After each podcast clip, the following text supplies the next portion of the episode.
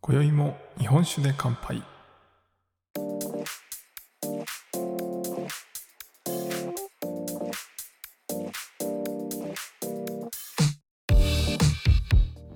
福岡の聞き酒師こと杉玉がお送りする酒林ラジオ。この番組では毎回ちょっとだけ日本酒の楽しみ方や銘柄をご紹介しながら日本酒の美味しく楽しい入り口へご案内するための情報をお届けしております。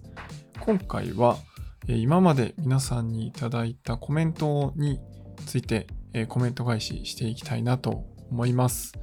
ということで皆様いかがお過ごしでしょうか？杉玉です、えー先日ですね、福岡の方で日本酒のイベントをさせていただきました。来ていただいた方ありがとうございました。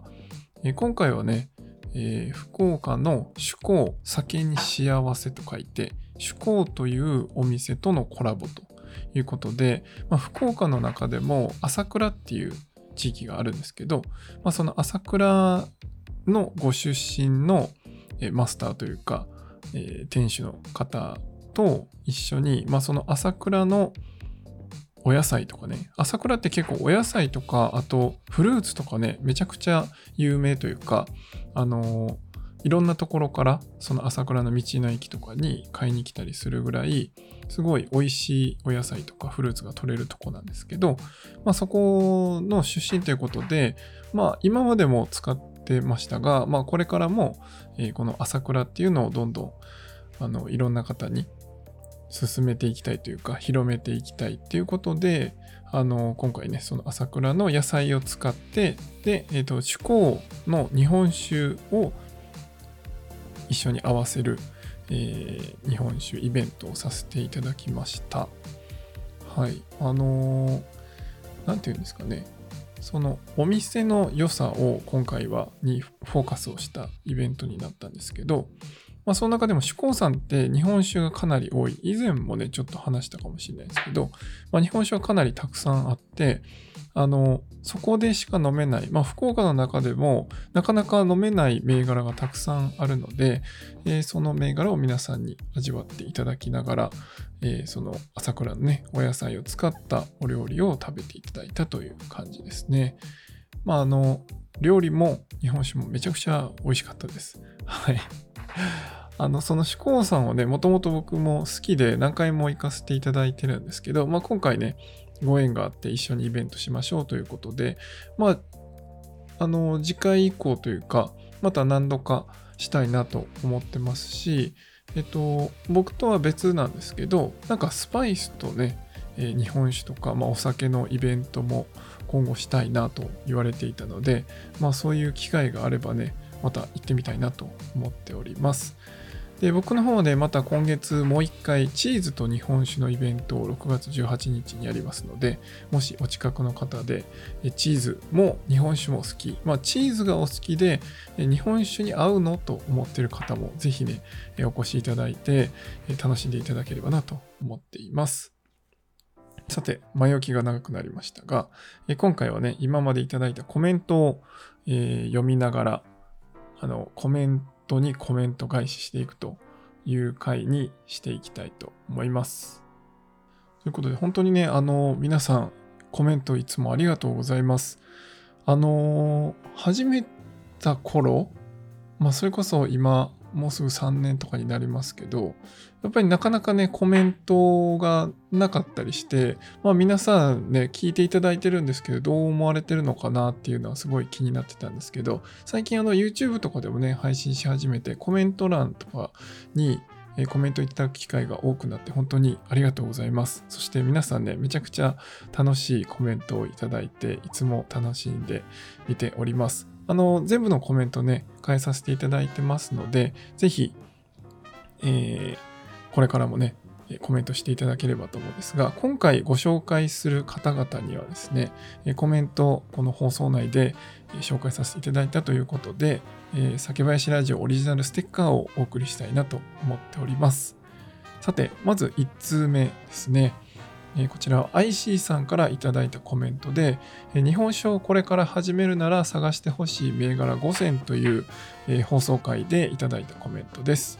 え風の森っておすすめだったんですね。通りで美味しかったわけだ。立ち飲みでたまたま飲みました。おすすめの5銘柄は完全にメモしましたということでコメントいただきました。ありがとうございます。風の森はね、僕が音声配信を始めた頃からずっともう好きでおすすめしている銘柄の一つですね。もうジューシーフルーティー系がお好きならもう風の森はまず飲んでほしいなという銘柄なんですけど、まあ、ジューシーで甘いからといって、何て言うんですかね、後味に引く甘さじゃなくて、本当にこうさらっとして美味しい銘柄なんですけど、まあ、アイシーさんね、あの、桜庭にも入っていただいてて、まあ、立ち飲みで飲まれたっていうことでね、あのー、以前画像も多分投稿していただいてたかなと思うんですけど、まあ、そうやってね、こう、聞いて、普段こうやって聞いていただいてる方が、あ、なんか聞いたことあるみたいな、僕が紹介した銘柄ね、なんか聞いたことあるっていうので飲んでいただくとめちゃくちゃ嬉しいので、ぜひね、こういった、あの、紹介してたやつ飲んでみましたとか、そういったコメントもお待ちしてますので、ぜひぜひ皆さんの感想を教えてください。まあね、あの、僕は結構ジューシーフルーティー系が好きですっていう話をしてるんですけど、まあ、あの、それ以外もね、いろんなパターンでご紹介してます。で、まあ、あの、パターンというかね、味もいっぱい幅がね、広いので、あのー、紹介して僕が思ったこと、まあ僕が率直にね、えこういう味というかこういう美味しさでしたっていうご紹介はしてるんですけど、もしね、皆さんが感じた、まあ、ここは感じたけど、でもここはちょっと違うかったとか、思ってたと違うかったっていうコメントもね、ぜひぜひお待ちしておりますので、そういった感想、ご意見、お寄せください。IC さん、ありがとうございました。さて、えー、次、2通目ですね。えー、こちらは山モルティさんからいただいたコメントです。えー、日本酒の味を決めるのは酒米よりも水と酵母、持論ですという放送回に、コメントをいただきました。え大将お疲れ様です。お疲れ様です。え地質とか地下水のお話、まさに自分の仕事です。地域にもよりますが、街中で飲み水として使うとなると、100メートル以上掘削しないといけないケースが多いです。浅すぎると鉄分が多かったり汚染されていることがあります。水が美味しいところはたくさん日本酒が作られてますからすごい関係あるんでしょうねということでコメントいただきましたありがとうございますあのまさかね、えー、そういうまあこのねあの水と酵母が日本酒にすごい影響してると思ってるっていう放送回だったんですけど、まさかその地質とかのね、お仕事をしてる方から コメントいただけると思ってなかったんですけど、あの、やっぱり街中で飲み水として使うなら、100メートル以上掘らないといけないってことでね、もうすごいですよね。わかんないですよ。もう100メートル下に掘っていくとどうなるのかね。わかんないですけど、まあ、あの、前ね、お話した200メートルとか掘ったら、あの水質が変わったみたいな話をこの回でさせてもらってたんですけどやっぱり浅いとね鉄分が多かったり汚染されてることがあるってことで、やっぱりこう地層をね通っていけばいくほどだんだん綺麗になっていって、まあ、深ければ深いほど、まあ、いろんなミネラル分も含みつつ、えー、綺麗になっていく、まあ、ろ過されていくってことですよね、まあ、そういう風な作用があって、まあ、美味しい水が出てくるということでまあそれをね取ってくるのも大変だけどあの、そういうことをしてるからこそえー、美味しい日本酒ができるというところもあるのかなと思います。で、まあ、ただね、あの、お水の話で言うと、まあ、そうやってこう自然の井戸水とか、そういう地下水とか、そういったところから引っ張ってくるっていうことで、えー、美味しい水を手に入れてるというか、えー、使っている酒蔵さんもあるんですけど、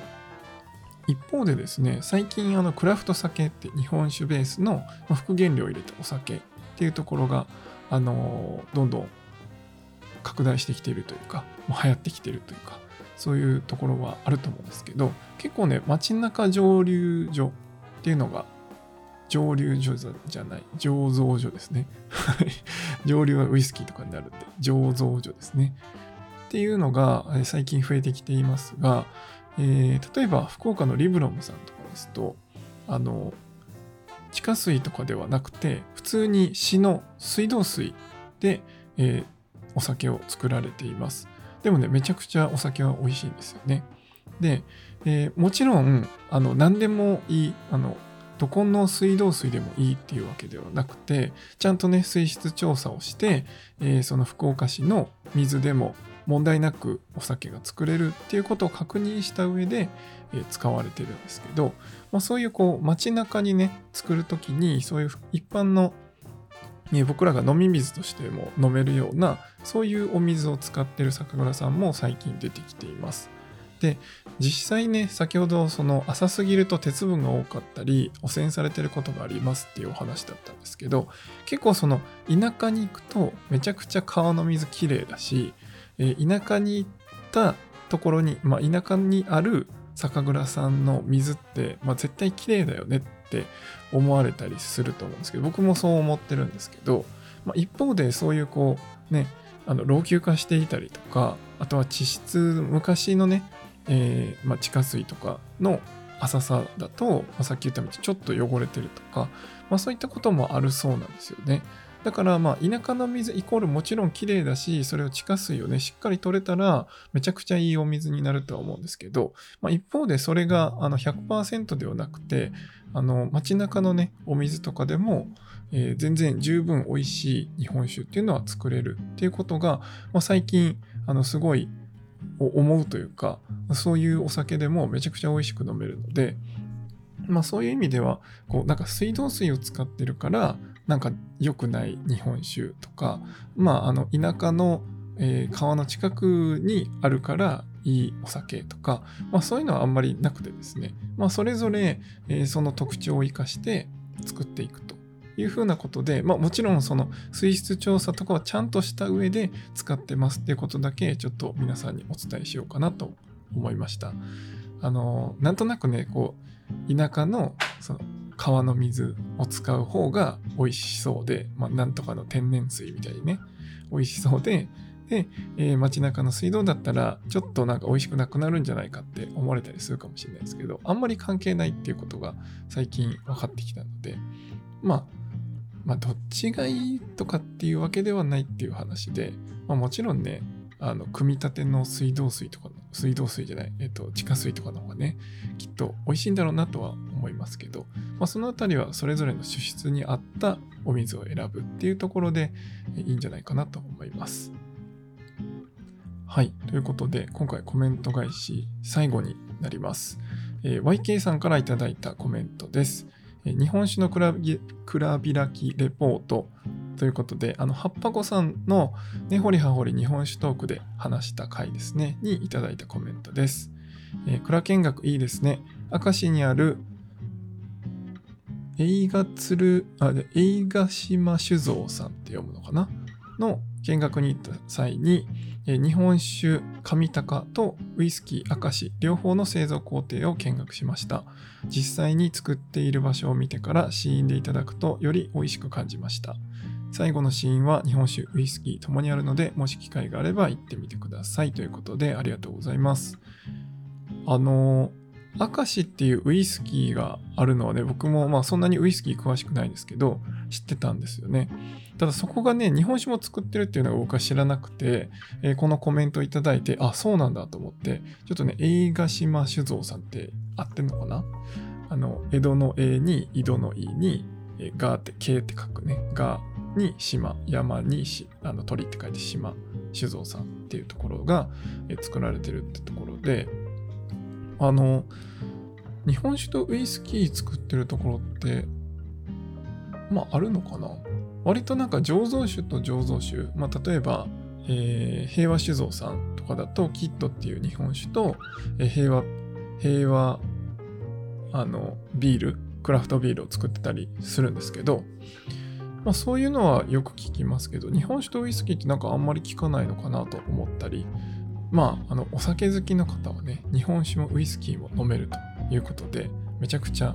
いいんじゃないかなと思います。僕もね、あの、僕関西出身なんで、また関西に戻るときにね、え明石、まあちょっと遠いっちゃ遠いんですけど、